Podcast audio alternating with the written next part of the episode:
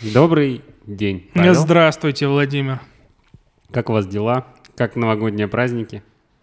Как у всех. Отлично. Мы сегодня собрались обсудить тему ключевых показателей эффективности и привязки их к стимулированию оплаты труда. Ой, это мы уже сто пятьсот раз обсуждали. Вы знаете, надо коротко, очевидно и так, чтобы было всем понятно, что это такое. А почему, собственно, Владимир, вы считаете эту тему важной?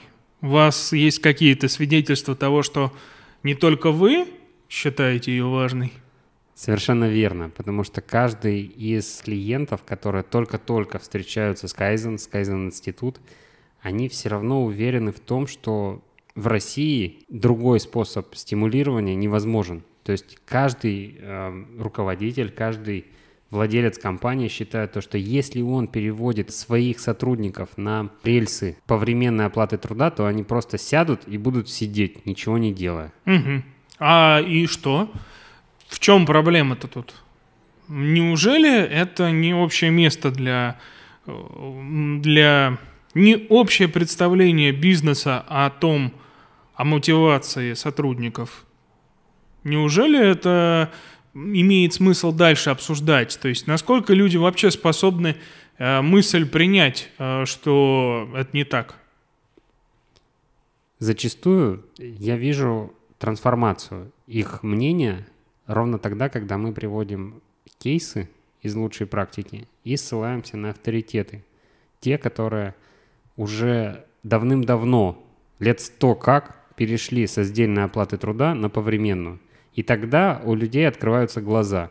Но сначала, конечно же, есть э, определенное сопротивление. И поэтому я бы хотел вот как раз после новогодних праздников опять обсудить эту тему. Угу.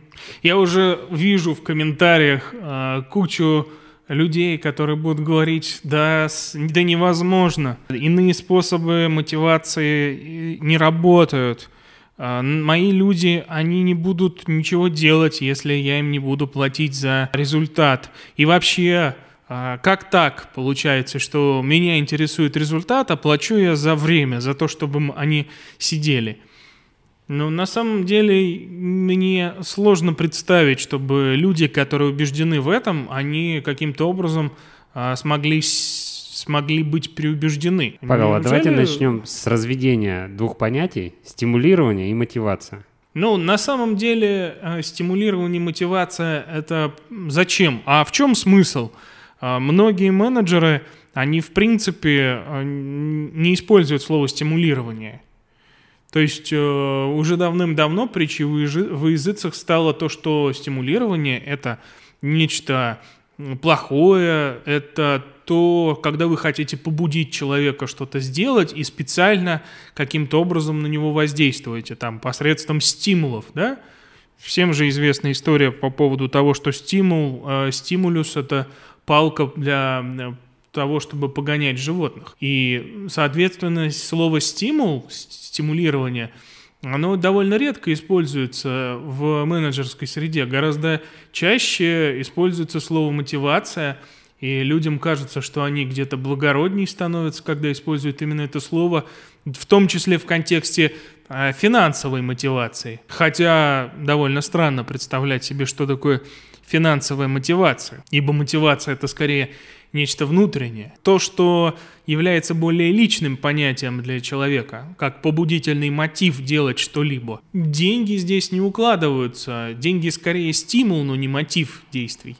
А вот э, то, что деньги часто могут быть выразителем этого мотива, деньги могут показать человеку, то есть э, выступать неким благом, ради которого он способен что-то делать. То есть они могут быть стимулирующим фактором, побуждающим, зарождающим в человеке какие-то мотивы.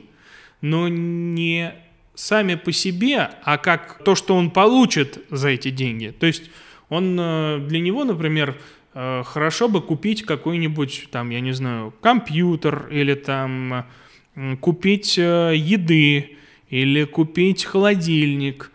То есть он получит от денег блага, и это выступает для него побудительным мотивом. Но мотив скорее здесь отражение стимулов – которыми мы на, на людей воздействуем. Ну что, добавил понимание? Хороший вопрос задал, да? Разделение на стимулы и, э, и мотивацию, на стимулирование и мотивацию. На самом деле, конечно, безусловно, это все полная софистика. И никто на практике не разделяет э, стимулы и мотивы. Стимул – внешний фактор, которым мы пытаемся воздействовать на людей. Мотив – это то, что внутри человека формируется. И что? Стало понятней? Да, стало понятней. Да не в жизнь, не верю я, что стало понятней. На самом деле, э, неважно совершенно, все равно мы так или иначе э, всегда общаемся с другими людьми и пытаемся, чтобы они действовали по, ну, по нашему желанию. Ну, например, там, я хочу, чтобы люди носили каску, и я на них воздействую, я их стимулирую к этому. Да, э, я... Другой вопрос – а какие мотивы их носить каску, да, то есть я стимулирую их, чтобы они носили каску, но если я делаю это, не понимая механизмов мотивации, почему люди должны это делать, как они, как они отражают эту мысль необходимости носить каску, да, э, то мое стимулирование будет неэффективным. И часто, почему финансовое стимулирование – это не работающий механизм? По одной единственной причине. Финансовое стимулирование нужно именно для того, чтобы другие методы стимулирования, другие методы мотивации мы не использовали вовсе. То есть человек делает, платит людям за результат, чтобы не вмешиваться в работу, чтобы не пытаться ее контролировать. Именно Именно так, именно вот в этой ультимативной форме, либо-либо. Либо я плачу человеку за результат, так зачем тогда мне вмешиваться в его работу? Он просто его должен выполнить, этот результат, а я, как заправский бухгалтер, посчитаю, э, сколько он заработал, исходя из того, сколько он работы сделал, исходя из того, какого результата он добился, и заплачу ему за этот результат – и если он будет э, ленивый или не будет соблюдать лучший из э, возможных методов работы, то он просто сделает меньше этой работы и получит меньше денег. И такая логика, она заставляет меня ну, выбирать. Я просто, либо я контролирую процесс, и тогда я вмешиваюсь в работу людей, улучшаю ее, думаю над тем, как эм, как проконтролировать, чтобы человек сделал ее ровно тем способом, относительно которого мы с ним договорились, либо я оставляю его праве выбирать методы работы самостоятельно. Как он будет достигать этого результата, уже его выбор, его, его право. Получается, либо я контролирую процесс, либо я отдаю процесс на откуп этому сотруднику и плачу за результат. Странная позиция. Кто-то скажет, абсолютно не обязательно выбирать между, да, можно просто взять и принять э, за основу одновременно си- сидеть, скажем так, на двух стульях контролировать процесс и платить за результат. Но тогда мы сталкиваемся с несколькими неразрешимыми проблемами. Первая проблема, пожалуй, это то, что это бессмысленность, да, если я начинаю контролировать процесс, а заставлять человека действовать в рамках того сценария, того, тех стандартов, которые я устанавливаю, он вполне справедливо в какой-то момент скажет, подожди, ты же платишь мне за результат, э, я должен определять то, каким способом я его буду достигать. А, и тут же ограничиваешь меня в способах достижения да, этого результата. Получается, что я уже не могу на него повлиять, на этот результат. Ты установил тот способ, которым я должен его достигнуть. Поэтому странно вмешиваться да, в, эту, в мою деятельность. Второй, э, второй фактор опять же, тоже странный, который возникает при попытке усидеть на двух этих стульях. Общее ощущение — это то, что когда я начинаю улучшать э, работу, да, то есть я пытаюсь э, сделать ее более удобный, более производительный, я улучшаю результат. То есть, э, причем улучшаю результат я, а не исполнитель, которому я плачу за этот результат. А значит, что он, ну, этот самый исполнитель, будет получать больше денег. И причем не из-за того, что он такой, э, не из-за того, что он такой хороший, что он такой производительный, трудолюбивый и так далее, а потому что это я постарался. Э, соответственно, в этот момент возникает тот самый эффект, о, я вам там должен нормы, э, нормы изменить, нормы повысить, да? Тогда вопрос, возникает ощущение несправедливости у сотрудника. Он так, подождите, меня где-то обманывают, да, мне занижают норму, чтобы я получал меньше денег. И вы, конечно, можете задаться вопросом, ну это справедливо, я же, я же постарался, я же там улучшил твои условия труда, я там, не знаю, вложился в оборудование, я э, придумал какие-то улучшения и так далее – ну это же не ты постарался, не, это не потому, что ты сделал, да, все эти улучшения, у тебя результат получился, да, а потому что я это сделал. Вот, но ощущение несправедливости от этого не уходит. Человек все равно будет обижен, и в какой-то момент это будет почвой э, для конфликтов. И точно так же обратная сторона медали, это третий Третий фактор, почему нельзя усидеть на этих двух стульях, с другой стороны, что такое э, сдельщик? Да? Это, по сути, ИП э, на службе. Да? ИП не в структуре в нашей. А мы, мы, конечно, вправе обязать его ходить на работу, делать эту работу определенным образом и так далее.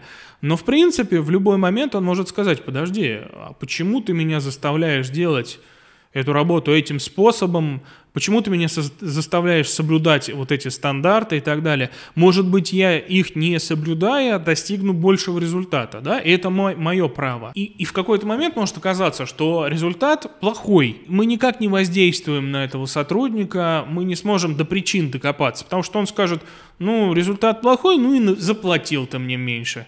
Иди лесом. Да? А проблема тут вот в чем. Любой бизнес основан на более, на, скажем так, более-менее стабильной ситуации, мы, предсказуемой ситуации. Мы, мы можем посчитать, а сколько мы будем продавать, с какой регулярностью, а сколько мы будем производить, с какой скоростью это будем делать. А сдельщик вносит в эту нашу стройную систему определенную, определенные вариации. Он сегодня поработал так, завтра поработал иначе, и мы не вправе э, ему ставить это в претензию, потому что он, сдельщик, сделал меньше, заплатили меньше, а, но он, э, и, и он абсолютно свободен в этом э, праве в своем. Но наши-то, все остальные наши мощности, наше производство, наши продажи – они это люди, которые работают, и там это а, оборудование, э, это материал, который мы купили, мы должны купить это заранее и так далее. А значит, эти активы, они будут лежать мертвым грузом, например, потому что наш сдельщик, продавец, да, в этот месяц плохо справился, у него там были какие-то личные проблемы. Сдельщик – это не только то, что мы ему не заплатим, зарплату, да, которую мы ему не заплатим за то, что он плохо поработал – а сдельщик – это в том числе э, те потери, которые принесет то, что он плохо э, поработал. Например, непроданный товар, запасы, э, это какие-то, какое-то оборудование, которое простаивает. Да? В то время как наши конкуренты, замечательные, да, у которых нет этих проблем, которые стандартизируют, стабилизируют процессы, они в это время загружают полностью свое оборудование, они, э, у них с запасы, оборачиваемость, да, более ну, высокая, более быстрая оборачиваемость, запасы меньше, и они с этой точки зрения гораздо выгоднее для клиентов смотрятся, чем, э, чем мы, э, те, кто платят э, своим людям за результат. Павел, проблему хорошо описали, а что же делать? Что же сейчас вот э, обычному владельцу компании делать с точки зрения того, что вот сейчас текущая система сдельная оплата труда, а нужно переходить куда? Как это сделать? Как сделать вот этот первый шаг, который пугающий? Ну, Владимир, здесь очень важно понять одну простую вещь. Не существует как таковой системы стимулирования. Существует система дестимулирования. То есть мы можем заставить человека что-то не делать, но заставить его что-то делать мы не можем. Что я имею в виду? Если мы платим человеку за какой-то результат, это не значит, что мы получим этот результат. То есть, если мы платим ему за штуки, а, мы, конечно, будем на каком-то первоначальном этапе, очень коротком, эти штуки получать. Какого они будут качества, мы даже не говорим. Речь не об этом. Э, очень часто нам говорят, ну вот, качество легко проверяется и так далее. На самом деле нет. Э, качество характеристика очень комплексное, сложное. И э, иногда, иногда почти невозможно.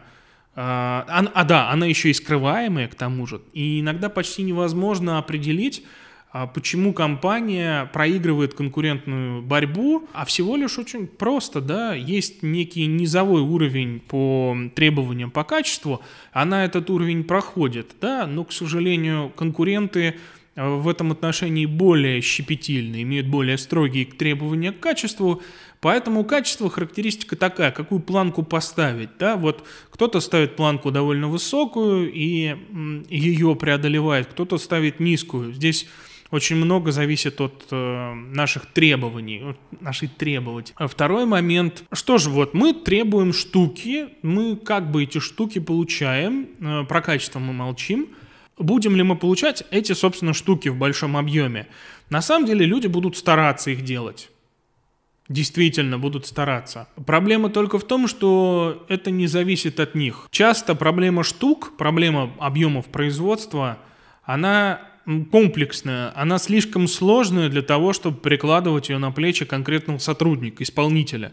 Вот есть там фрезеровщик, а, который делает кольца из ну, металлические, делает их на токарном станке. И, как оказывается, а, он сдельщик при этом, да, и, как оказывается, огромное количество проблем отнюдь не создается на этом самом токарном станке. Приходят заготовки уже кривые, приходит программа с ошибками на этот станок, приходит чертеж некачественный, не прописанный там размеры определенные, приходится уточнять.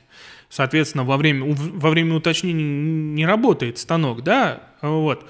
И э, из а мы перекладываем эту ответственность, да, исключительно на исполнителя, на того, кто вот за станком стоит.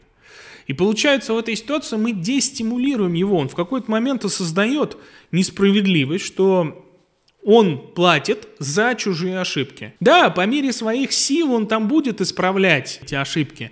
Но тут два момента. Первый, а будут ли о них узнавать э, на системном уровне, да, то есть насколько будет понятно, где в системе что нужно исправить? Ответ нет. Да. Второй проблемой является это самое ощущение несправедливости. И в конечном итоге э, текучесть кадров а, гораздо выше в на предприятиях, где существует стимулирование на результат и сдельные формы оплаты труда. Второй момент, да, который хотелось бы здесь затронуть, э, вы задали вопрос относительно что делать, на самом деле второй момент заключается в том, что нужно в принципе отказаться от парадигмы финансового стимулирования. По-хорошему нужно понять, что управлять посредством денег невозможно.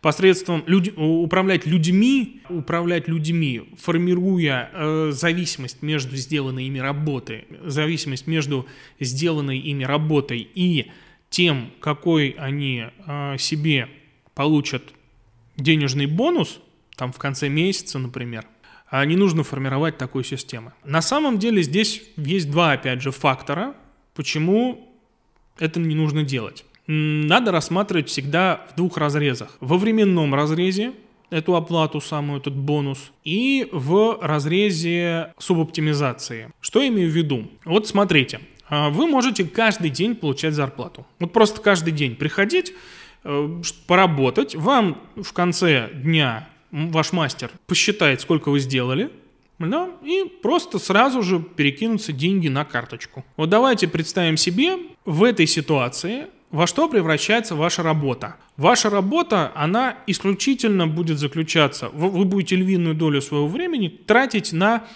бухгал, э, бухгалтерию. То есть вы львиную долю времени будете тратить на то, чтобы, ага, так вот сейчас я заработал столько, а вот сейчас я опять заработал столько, а сейчас я заработал столько. И э, по-хорошему вы вообще не будете, то есть как это, да, вы вообще не будете следить за тем, э, что у вас не так, какие у вас проблемы там, и так далее. Вы вот здесь, здесь и сейчас работаете и исключительно сфокусированы на количестве работы, за которую вам платят. Теперь давайте посмотрим. Вам будут платить не, за, не каждый день, а уже за неделю. Да? То есть раз в неделю подбивать итог. И вы э, и точно так же подсчитывать, сколько вам будут платить. Опять же, за объем работы. Здесь формируется у вас уже немножко больше, больше осознанности, за э, то, чем вы занимаетесь. То есть вы уже чуть-чуть где-то начинаете думать, ага, у меня вот здесь проблема, например, там с работой неудобно, да, там стул стоит, давай-ка я его чуть-чуть переставлю, стол, а вот тут вот э, несподручно лежит инвентарь, давай его чуть-чуть переставлю чуть-чуть больше уровень осознанности, чуть-чуть в большую перспективу вы смотрите. Это уже становится вашим, ну, скажем так, постоянным местом работы. Вы видите, да, следующий формат, например, в конце года вы получаете бонус столь за результат. Только в конце года подбивается итог вашей работы за год. И тут вы уже начинаете совсем осознанно, то есть степень осознанности, тот уровень абстракции, на который, с которого вы смотрите на свою работу, он будет совсем другой. Вы будете смотреть на то, как вы развили свои навыки, насколько вы решили системные проблемы в вашей работе в течение года, которые у вас были. А, вы будете смотреть на то, возможно, какие-то проблемы между подразделениями, которые к вам приходили, например, вы взаимодействовали с другими сотрудниками для того, чтобы эти проблемы решить. Да? То есть э, степень э, того, насколько вы можете объективно посмотреть на свою работу, она меняется от того, за какой период времени вы получаете вот эту самую оплату за результат. Если она делает, дается каждый день, у вас просто не каждый день, у вас просто нет э, времени на то, чтобы в принципе на, задумываться над какими-то улучшениями. Если она дается, скажем так, с меньшей регулярностью, чем чем горизонт э, вот этого вот подведения итога больше, с большей абстракцией, тем более системным взглядом способны посмотреть на свою работу. И второй фактор – который э, здесь важно э, определить, это субоптимизация. Да? Если временной фактор измеряется тем, насколько там вот эти самые годовые бонусы, например, вам платятся за развитие, за то, что вы смогли решить какие-то проблемы, то вторая часть – это субоптимизация. Я уже говорил о том, что... То есть большая часть проблем не рождается в одном каком-то месте, да, то есть вот этот фрезеровщик, он не, э, у него скорость низкая работы не потому, что он ленивый или там с ним, э, с его квалификацией что-то не так. Нет, просто к нему приходит плохой результат, плохие чертежи, плохая программа, плохой материал, плохой инструмент э, и так далее. И а, вот, э, а, а все на нем, он наконечник этого процесса, да, и если, э, давайте здесь представим, что все фокусируется на нем, он получает зарплату свою, вот эту, квиток в конце там месяца, а, получает э, он, проблемы, да, то есть он не дорабатывает, он получит зарплаты меньше, а технолог, который сделал плохие чертежи, или закупщик, который купил откровенно плохой э, инструмент, например, э, резцы, технолог-программист, который написал программу с ошибками, да, они-то получат свою зарплату, да, и получается, что э, с больной головы проблему перекладывают в данной ситуации на здоровую. И виноватым оказывается в этой ситуации только один да, сотрудник.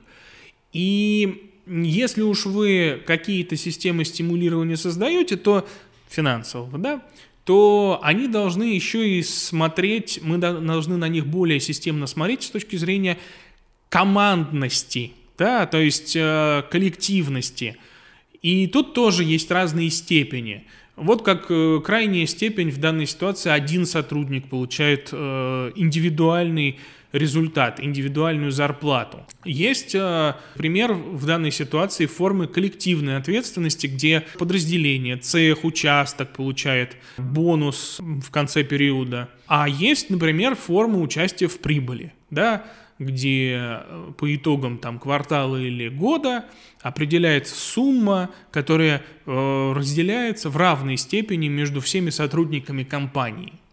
И вот э, если мы посмотрим, то есть вот на вот эту систему с, через призму этих двух параметров, то есть времени и коллективности, да, то идеальными формами являются, как правило, с точки зрения кайзен, с точки зрения стимулирования э, к улучшениям, мотивации на улучшение, являются как раз более системные формы с точки зрения горизонта, например, один год, и более системные с точки зрения коллективности формы, такие как участие в прибыли. Да? То есть, когда по итогам года определяется сумма, которую э, сотрудники между сотрудниками компании э, должна быть разделена по итогам года. К чему еще стимулирует? Тому, чтобы сотрудники не уходили из компании. То есть он замедляет вот этот вот эта система, она замедляет процессы текучести кадров. С другой стороны, она обладает определенным недостатком, умозрительным недостатком. Вот, умозрительным недостатком данной системы является то, что вот я хорошо поработал, а мой сосед поработал плохо. Вот он козел, а я молодец. И получается, что я э, чувствую некую несправедливость, что в конце года подбивают итог и всем поровну платят за, за общий результат. Но в этом и смысл, что система в данной ситуации должна стимулировать меня на то, чтобы я бросил свои личные там индивидуальные устремления и подумал над общим результатом и пошел помог этому соседу выполнять свою работу лучше. В этом и смысл кайзен. Тогда, Павел, совершенно другие люди нужны. Понимаете? Каждый предприниматель, он же не системно набирает людей. У него есть дыра, он затыкает дыру, и все. А этот человек, он не готов э, ждать целый год выплаты бонуса и работать ну, на каких-то э, минимальных окладах или минимальных грейдах. Понимаете, в чем дело? Мы же не системно подбираем людей на должности. Ну, Мы не, не рисуем портреты тех Э, речь здесь же ведь не о жадности человеческой. Мы же не говорим о том, что он должен получать минимум. Да, вообще сумма бонуса так-то, это вообще в принципе, она не должна особо кого-то волновать. Я должен получать окладную часть, ту, которая в принципе меня устроит, даже без бонуса. Бонус должен быть приятным а, дополнением к основной а, зарплате, и в этом и проблема. Я сейчас, когда говорил о том, какая идеальная система финансового стимулирования, то, в принципе, по правде говоря, я должен был бы сказать никакая. Да, и это было бы большей правдой, чем то, что я сказал вот вся та, все те 10 минут, которые я до этого объяснял, что там нужно раз в год и коллективно. На самом деле основой кайзен стимулирования финансового является то, что его не должно быть. В этом основная проблема. Вот я сейчас, наверное, кого-то шокирую тем, что понятие KPI, Key Performance Indicators, оно содержит в себе, я сейчас слово indicators переведу, это индикатор.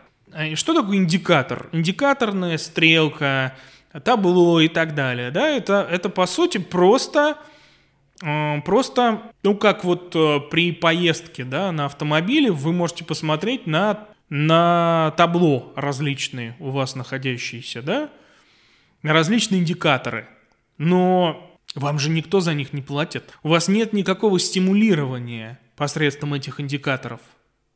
Это просто индикаторы, которые характеризуют, там, насколько вы быстро едете, насколько вы, э, сколько у вас топлива. Вы можете принимать решения на основе этих индикаторов. Они нужны для управления. Цель не стимулирование, не попытки того, чтобы сделать, чтобы вы захотели. Это совсем другие факторы, да, нужны для того, чтобы вы захотели. Э, речь не о том, чтобы вас побудить к чему-то. Индикаторы нужны для управления, а не побуждения. И вот как раз KPI – это, к сожалению, надо констатировать, что в современном российском менеджменте В большинстве случаев, и под словом «большинство» я подразумеваю процентов 98, российских компаний реально не делают разницы между системой финансового стимулирования и системой KPI. Огромное количество компаний, в которых э, KPI э, существует у HR, они их ведут эту систему, подбивают итог по зарплатам, особенно менеджерским, и э, платятся, э, помимо окладов, платятся еще и деньги за достижение целевых показателей по KPI. Скажем так, это изъян системы. Огромное количество компаний по всему миру от этой концепции отказываются. Ну, в принципе, они отказались от этого довольно... Начали, по крайней мере, это делать довольно давно. Э, замечательная есть на эту тему книга. Карен Феллон «Простите, разрушил вашу компанию». К сожалению, надо опять же констатировать, что она переведена была на русский язык, но популярности на российском рынке не снискала. Всякое, всякие мусорные книжки, они почему-то среди бизнес-аудитории в России популярны, а вот эта замечательная книга, она даже перестала выпускаться в бумажном виде. Да? Там Карен э, описывает опыт свой еще 80-х годов, когда тогда уже начались тенденции к разделению да, системы финансового стимулирования, системы управления посредством KPI, она приводит огромное количество примеров того, как поведение людей искажается из-за того, что их зарплата привязана к KPI. И сейчас надо констатировать, что огромное количество компаний по всему миру уже давно отказались от этой самой концепции. Теперь вопрос, на что же они ее э, заменили? Известна довольно распространенная модель грейдов, да, где определяется уровень окладов между грейдами, своеобразная табель о рангах, да, где эти грейды соответствуют вот этой концепции рангов, и э, уровень оклада, да, он зависит от э, грейда, от уровня, который вы заменя... э, занимаете в вот этом табеле. Каждый уровень, каждый грейд определяется функциональными отличиями друг от друга, да, тем, каким уровнем компетенций, каким уровнем э, знаний, навыков вы должны обладать для того, чтобы этому уровню соответствовать. Также э, следует здесь учитывать то, что вы думаете, чтобы получить больше денег, да, вы должны занять больший грейд, получить больший грейд. Но для того, чтобы его получить, вы должны поработать. Вы должны соответствовать определенным критериям. Вы должны подготовиться, иными словами, продемонстрировать свою, а, свои компетенции, вы должны развиться, обучиться. А вы в этом отношении, в общем, должны развиваться. Стимулирует ли на это, да, такие факторы, как там достижение хороших KPI. На короткой дистанции вы бы старались получить хороший KPI, чтобы получить высокую зарплату. Когда вы находитесь в системе грейдов, ваши KPI нужны вам для управления. Вас существует ли KPI, которые оценивают вас с точки зрения там, повышения грейда? Ну, например, да, э, мне нужно там продать какое-то количество проектов для того, чтобы повысить свой грейд. Э, да, как порог вхождения, возможно, необходим. Есть определенные э, критерии, которых э, определенные показатели, которым моя деятельность должна соответствовать, чтобы я свой грейд повысил. Но это всегда дистанция, то есть это всегда оценка там, по истечении, например, года, да, подводится. Никогда это на короткой дистанции не делается, потому что коротких результатов достигнуть легко. Ты попробуй удержаться, да, попробуй достигать э, этих результатов таким на протяжении какого-то значимого периода, например, года. И второе, оценки эти, эти KPI, это всегда не индивидуальные оценки, это всегда оценка того, каким, каких результатов добилась твоя команда.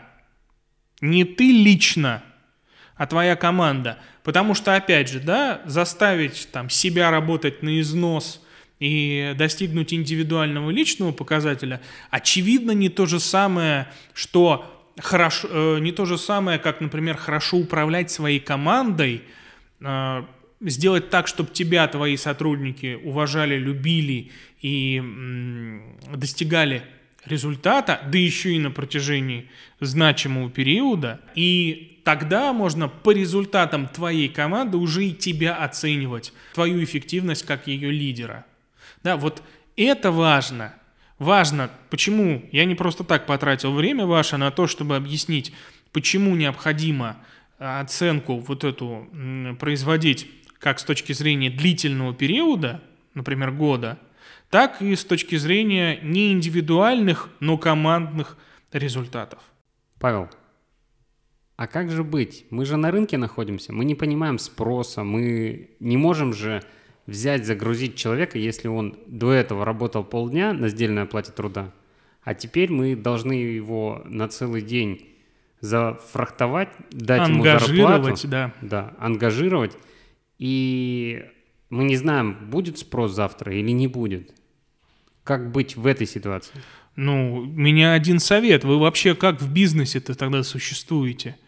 Если вы не способны построить бизнес, который загружает, да, который, скажем так, не является такой как паденной работой, да, вот там а, на полставки, да, то, наверное, тогда вам стоит глубоко задуматься над тем, а тем ли вы занимаетесь. Может быть... Э, так весь малый бизнес так работает. Кондитерские, рестораны и так далее. Ну, я хочу сказать прекрасно, огромное количество малого бизнеса так и останется малым. В принципе, зачем задумываться над тем, что да, это просто временная работа для студентов, там, для, для каких-то ну, я даже не знаю, гастарбайтер даже не пойдет на это, потому что ему нужна более-менее стабильная работа, да? Наверное, это просто временная работа, это вре... так же, как это временный бизнес, это хобби такое. Можно родственников на это подрядить, там, ну, какие-то же школьников. кондитерские становятся сетями. Да, но только вряд ли э, и они, и они остаются на этом же уровне. Но если они остаются на уровне восприятия э, именно таком, да, то у них будут большие проблемы в будущем. Большая э, текучесть кадров, большая, очень слабая будет э, самоидентификация, да, то есть когда сотрудник не будет воспринимать себя как сотрудника этой компании. То есть, да, я прихожу поработать в Макдональдс, например, э, получаю свою там почасовую ставку и ухожу. И я не, не идентифицирую себя с этой профессией, я не собираюсь посвящать ей э, свою жизнь. И тогда через какой... То есть на, нам сложно управлять, нам нужно тогда очень жесткую систему стандартизации создать, чтобы такая, такой бизнес смог просто выполнять свою функцию. То есть вот винтик любой замени, то есть новый человек в эту ситуацию приходит, в, этот, в эту компанию, и он должен просто вот прям сразу влиться, сразу встать в очередь там и крикнуть «свободная касса». Да? Вот Тогда, наверное, да. Способна ли данная система к улучшениям? Большой вопрос. К централизованным возможно. Если где-то там вот будет университет гамбургеров, да, который, в котором будет полностью вот там смоделирована система, там как вот касса располагается, а с какой стороны вход, значит, как должны быть, а, как готовка происходит и так далее, то да, наверное, вот там централизованные улучшения возможны. Можно ли создать э, это в формате Kaizen? Большой вопрос. Вряд ли какому-нибудь сотруднику временному особо будет охота думать над тем, как, э, как улучшить компанию, в которой он собирается проработать пару месяцев, просто чтобы перебиться от одной работы к другой. Павел, понятно. А как же все-таки э, сейчас вот э, текущим предпринимателям, малому бизнесу начать вот именно переход от такого малого бизнеса к среднему? Ну, вопрос... С чего сам... начать? Ну, во-первых, если бы предприятие крупного бизнеса даже не, не несли бы на себе отпечатки малого, вот э, я бы тогда бы очень удивился. В России, к сожалению, и крупный бизнес часто так построен, как будто там это совокупность индивидуальных предпринимателей. То есть это, там собрали народ, с, с, у них там уже имеется история какая-то большая деятельности компании, а, там из еще с тех совковых времен люди, э, людям платится зарплата за штуки, за проценты за выполнение плана и так далее, да, и, премия за выполнение плана и так далее. И, и, и не хотят менять эту систему. Их все устраивает. Они, та, они крупный бизнес. То есть на самом деле мы не говорим здесь там малый, средний, крупный, компании мы видим примеры, огромные компании, по несколько десятков тысяч человек а, имеют вот эти вот родовые травмы, да, с, с сделкой, с стимулированием, с премиями. Речь не о размере компании. Даже крупные компании, они подвержены этому. Речь на самом деле здесь о другом. Во-первых, выдержит ли мировую конкуренцию такая компания? Да, ну, на, э, скажем так, с учетом патерналистских вот этих, патерналистской политики и с учетом защиты отечественного бизнеса от, э, от мировой конкуренции, да, возможно, возможно, все будет нормально, да, или там, если это сырьевой рынок, то там тоже может быть просто более дешевый источник э, сырья, чем на мировом рынке, или там более качественное сырье. Вот. То есть какими факторами ваше конкурентное преимущество будет поддерживаться, иногда ну, совсем, совсем разные вещи э, могут всплыть. Вот. Но если это реально мировой рынок, если это конкуренция открытая, да, то, как правило, побеждают те, у кого более стабильное качество. Э, и, ну, в принципе, и дисциплина поставок более стабильная, и структура расходов, да, и качество, и дисциплина поставок и расходы. Когда мы, ну, способны ли вы обеспечить стабильное качество, стабильную дисциплину поставок и стабильную структуру расходов при сдельной оплате труда? Очевидно, нет. Это вам очевидно. Вам, Владимир, очевидно. Сидит сейчас какой-нибудь э, слушатель и такой думает, что они мне втирают? Да, о чем они говорят? Конечно, можно. Можно заставить. Ну, допустим, работает у тебя не, ну, там один человек, он плохо справляется, но ты ему и платишь мало. Ты просто второго найми, да, и будешь делать сколько нужно. Имей в запасе там несколько человек, которых ты в любой момент можешь подрядить на работу – Круто! На самом деле это так... так... облик организации и облик всех э, сотрудников. Да, ну а кто? Ну ты, у тебя завод, да, у тебя завод, металлообработка какая-нибудь. Кто твоих сотрудников видит? Никто, кроме твоего э, изделия, которое ты отгружаешь там на каком-нибудь B2B, да, или даже если ты... Не, не, B2B сектор. Кто видит твоих сотрудников? Все видят только твое изделие. Так они мне возвращают это изделие из раза в раз. Да, вот тут, но нет, или я просто несколько раз его сделаю, то есть несколько бракованных, одно годное. Это, в этом и проблема основная, что облик сотрудника – это причина того, почему у нас там проблемы с… Если у нас сотрудник не работает с качеством, да, если у нас сотрудник работает, задерживается на 1-2 года – да, и каждый раз мы имеем дело с новыми сотрудниками, да высокая текучесть кадров. Ну, я сейчас, я сейчас про промышленное предприятие, да, угу. то вряд ли мы сможем подготовить высококвалифицированных специалистов. Мы каждый раз, у нас просто будет разная степень новичку, новичка, да, вот один новичок, второй, третий, просто один там год проработал, второй три месяца, вот и вся разница. И, конечно, качество высокого от их работы ждать бессмысленно. Просто очень многие говорят, я лучше пусть будет у меня высокая текучесть кадров, и я буду своим сотрудникам недоплачивать, нежели я там, э, но я при этом хорошую систему адаптации создам. И тот, конечно же, встает, во, все, во весь свой рост HR говорят, давайте мы вам классную систему адаптации создадим, Ваш, наших сотрудников будут обучать нам, э, системы наставничества и так далее. Но проблема тут вот в чем – А в какой-то момент мы, мы, же, мы же не понимаем, какая степень текучести кадров нас устроит, при какой степени текучести мы будем в шоколаде. Да, вот чтобы у нас зарплата низкая была настолько, чтобы текучесть, и, и текучесть, соответственно, при этом повысилась, и условия труда, соответственно, мы за ними не будем следить. Зачем? Нам же текучесть э, надо поддерживать тоже. И получается, что в какой-то момент наша компания перестанет справляться.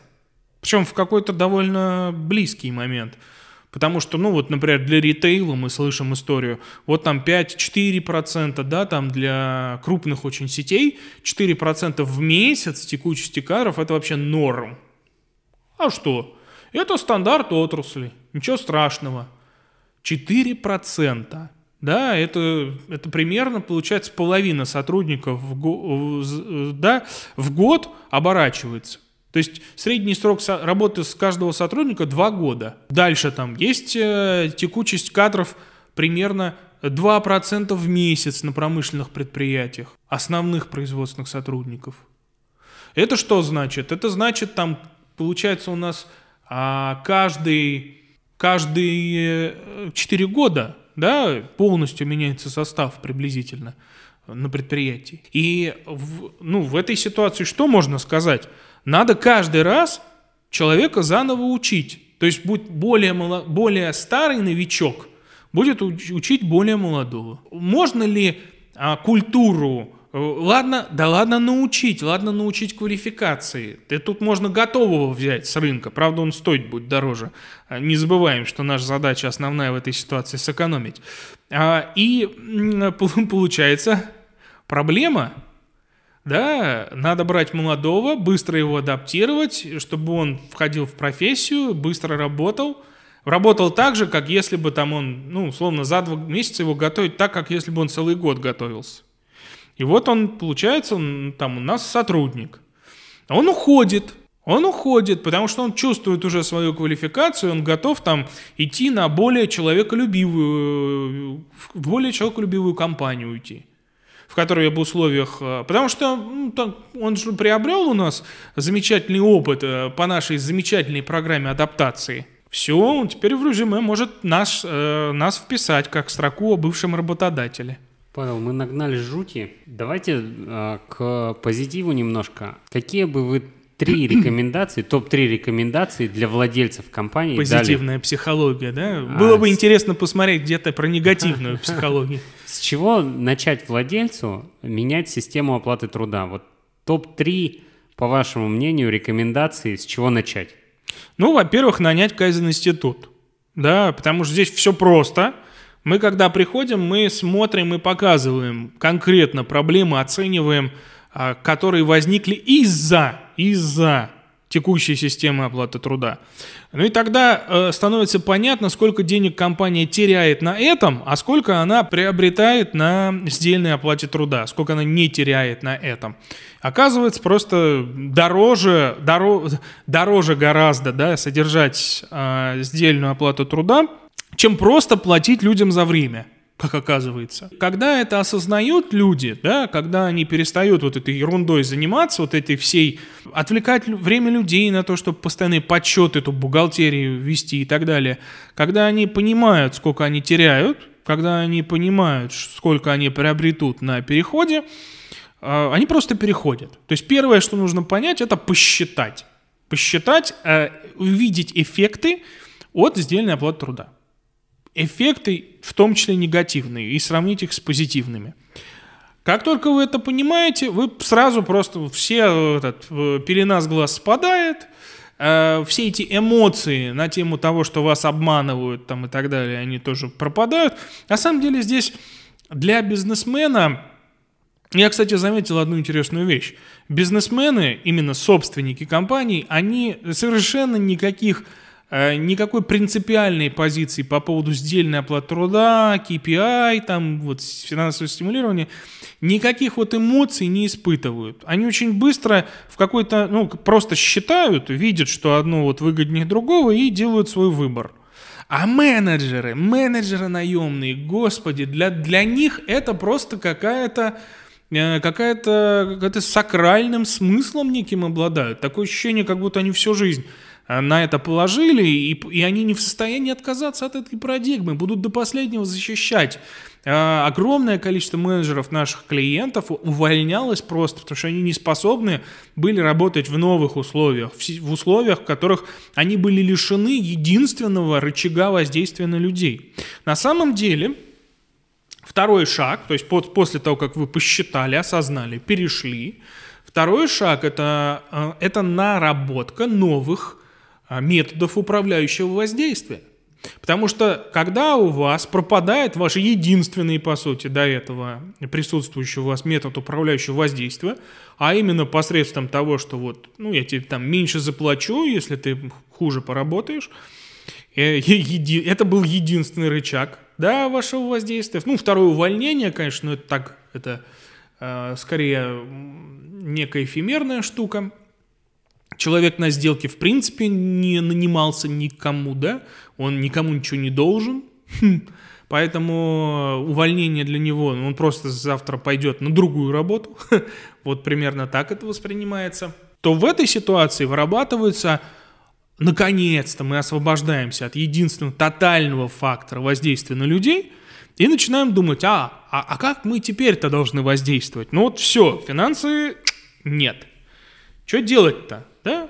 И, тут уже начинается, ага, давайте подумаем, а какие стандарты у нас есть, какой распорядок дня, кто лидер, лидер команды, вообще команды есть или нет.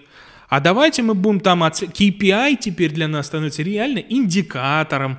Мы начинаем его отслеживать, он уже сам по себе э, становится фактором мотивации, а не, не потому, что нам за это платят, а потому что, в принципе, работа становится игрой во многом, где, э, где вот этот вот счет на табло, вот эти KPI, это фактор уже не давляющий над нами, что мы его всеми силами должны там добиться, а э, это фактор, что, ну, как бы вот он счет, и в Африке счет. Мы играем в игру, да. Там есть лидер команды, который тоже, да, его распорядок дня тоже надо понять, чем он занимается, как он, а, какими он должен обладать, какой квалификацией, какими знаниями, навыками и так далее. Мы должны будем, опять же, перестраивать, продумывать нашу систему, нашу организационную структуру, потому что тут уровни, да, уже мы начинаем над уровнями думать, какими, э, какими должны обладать особенностями лидеры, да, на всех этих уровнях.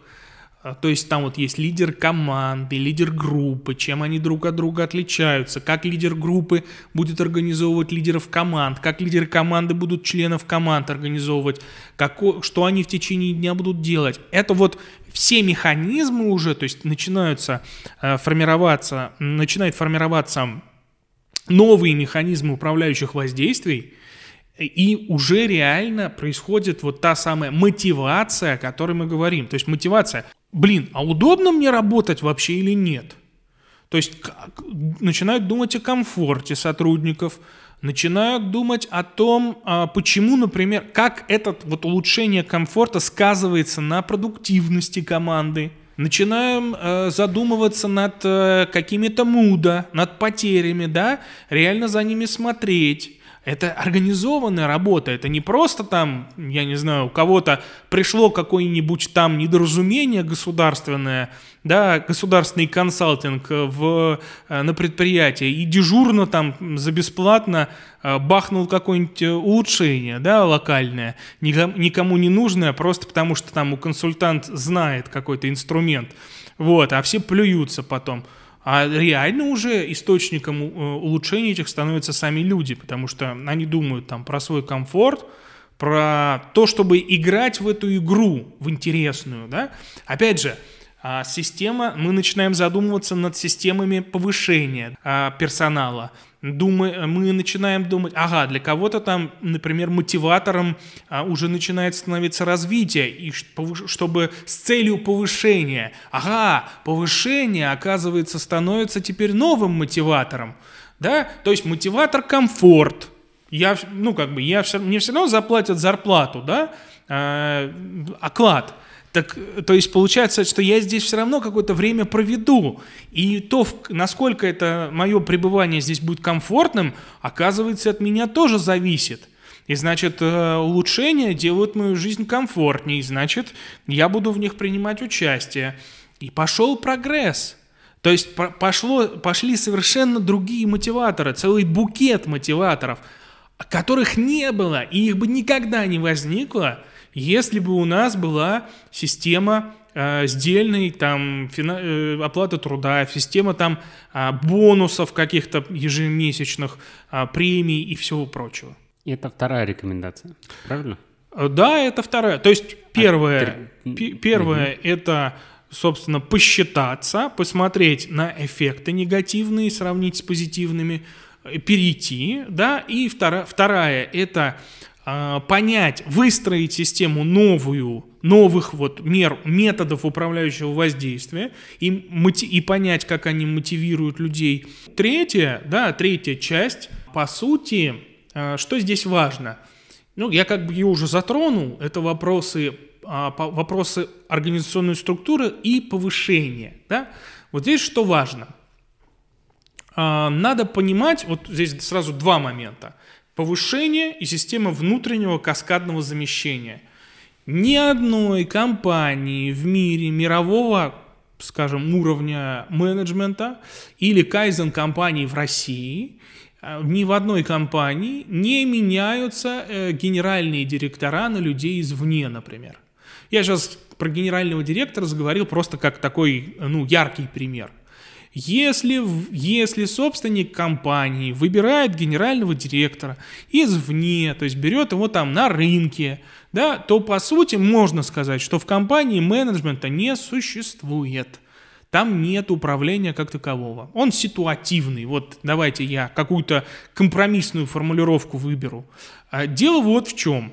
Кайзен предусматривает систему каскадного замещения, и сотрудник, ну, скажем так, генеральным директором может стать только тот, кто проработал в компании, да, тот, собственно, сотрудник компании, вот. А, также абсолютно, например, там замом какого, каким-нибудь генерального никогда не станет человек извне.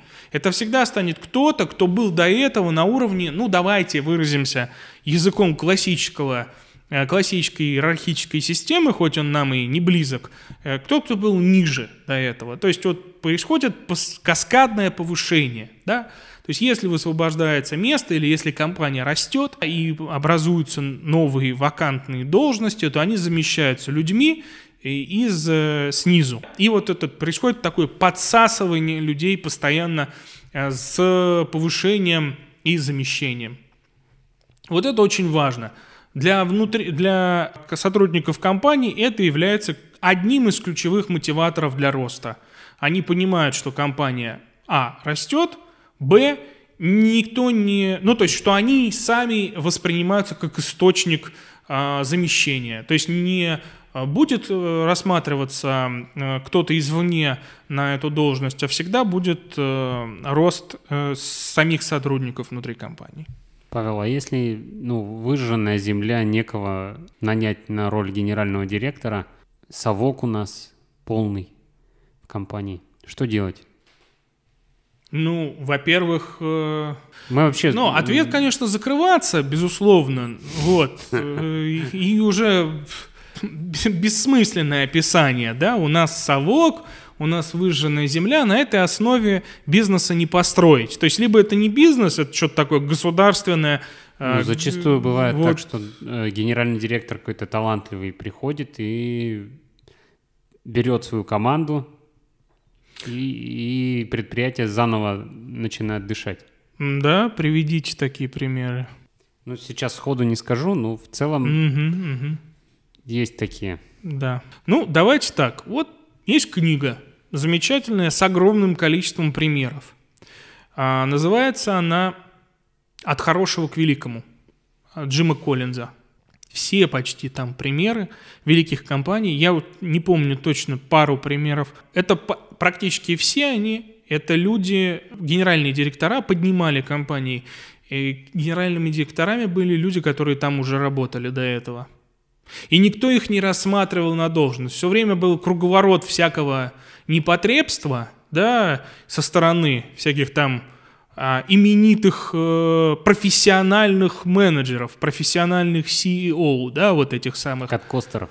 На, так вот, а, вот этот круговорот, и компанию уже они доводили до какого-то там финала, вот, ну и как шаг отчаяния был, чтобы уже просто заместить эту должность, на которую уже просто зарплаты не хватало, как шаг отчаяния был, а, ставили сотрудников, которые уже там работали, вот, для которых это родное предприятие, да, и они из этой ямы Э, вынимали, в, в, делали, собственно, компании великими. Э, это очень важный пример, потому что, ну, вообще-то ДНК невозможно сформировать, ДНК компании, если вы постоянно меняете э, того, кто это ДНК формирует. Да? То есть, если вы постоянно генеральных директоров меняете, приходят люди со своим опытом, со своим видением, со своим мировоззрением, да, и он начинает под, по своим меркам, по своим лекалам перекраивать компанию. Посмотрим, он, он сделал первые шаги, у него не получилось, его поменяли на другого такого же пройдоху. Тот пришел, опять перекраивает, да, то есть э, и так несколько раз, и все, и компании нет. Ну, точнее, понятно, что многие компании не закроют, просто потому что они имеют стратегический э, характер. Вот, они будут там, на, как, как курицы с отрубленной головой, бегать, не осознавая, что они мертвы. И они могут это делать много десятков лет. То есть это... У нас э, пол э, экономики с таких предприятий состоит, которые до сих пор не осознали, что они мертвы. На этой прекрасной ноте я предлагаю закончить наш сегодняшний подкаст. А я все-таки не ответил на вопрос. А что делать, если вы не видите, да? Вы не видите внутри своей компании, а не видите кандидатов на вот эту роль. Ну да, выжженная земля у нас. На самом деле такого не бывает.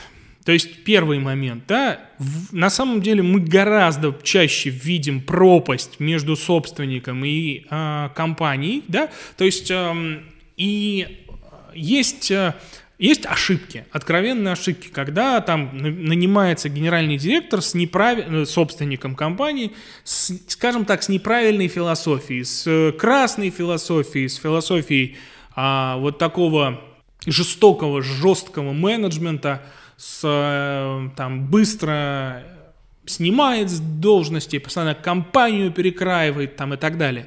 И вот, э, и вот вы, и собственник через какое-то время видит не очень хорошие результаты своей компании и задумывается над сменой генерального директора. И он даже не думает над тем, что внутри компании это огромное количество интересных, э, очень преданных компании людей которые на самом деле могли бы на должности генерального гораздо больших успехов добиться.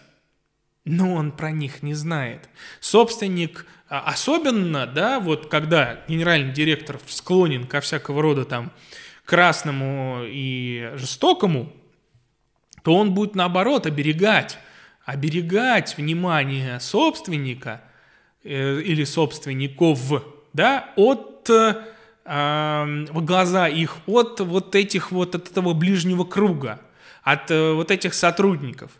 Да? Он же контактирует непосредственно да, с советами директоров, э, с э, собственниками компании, с ключевыми лицами. Да?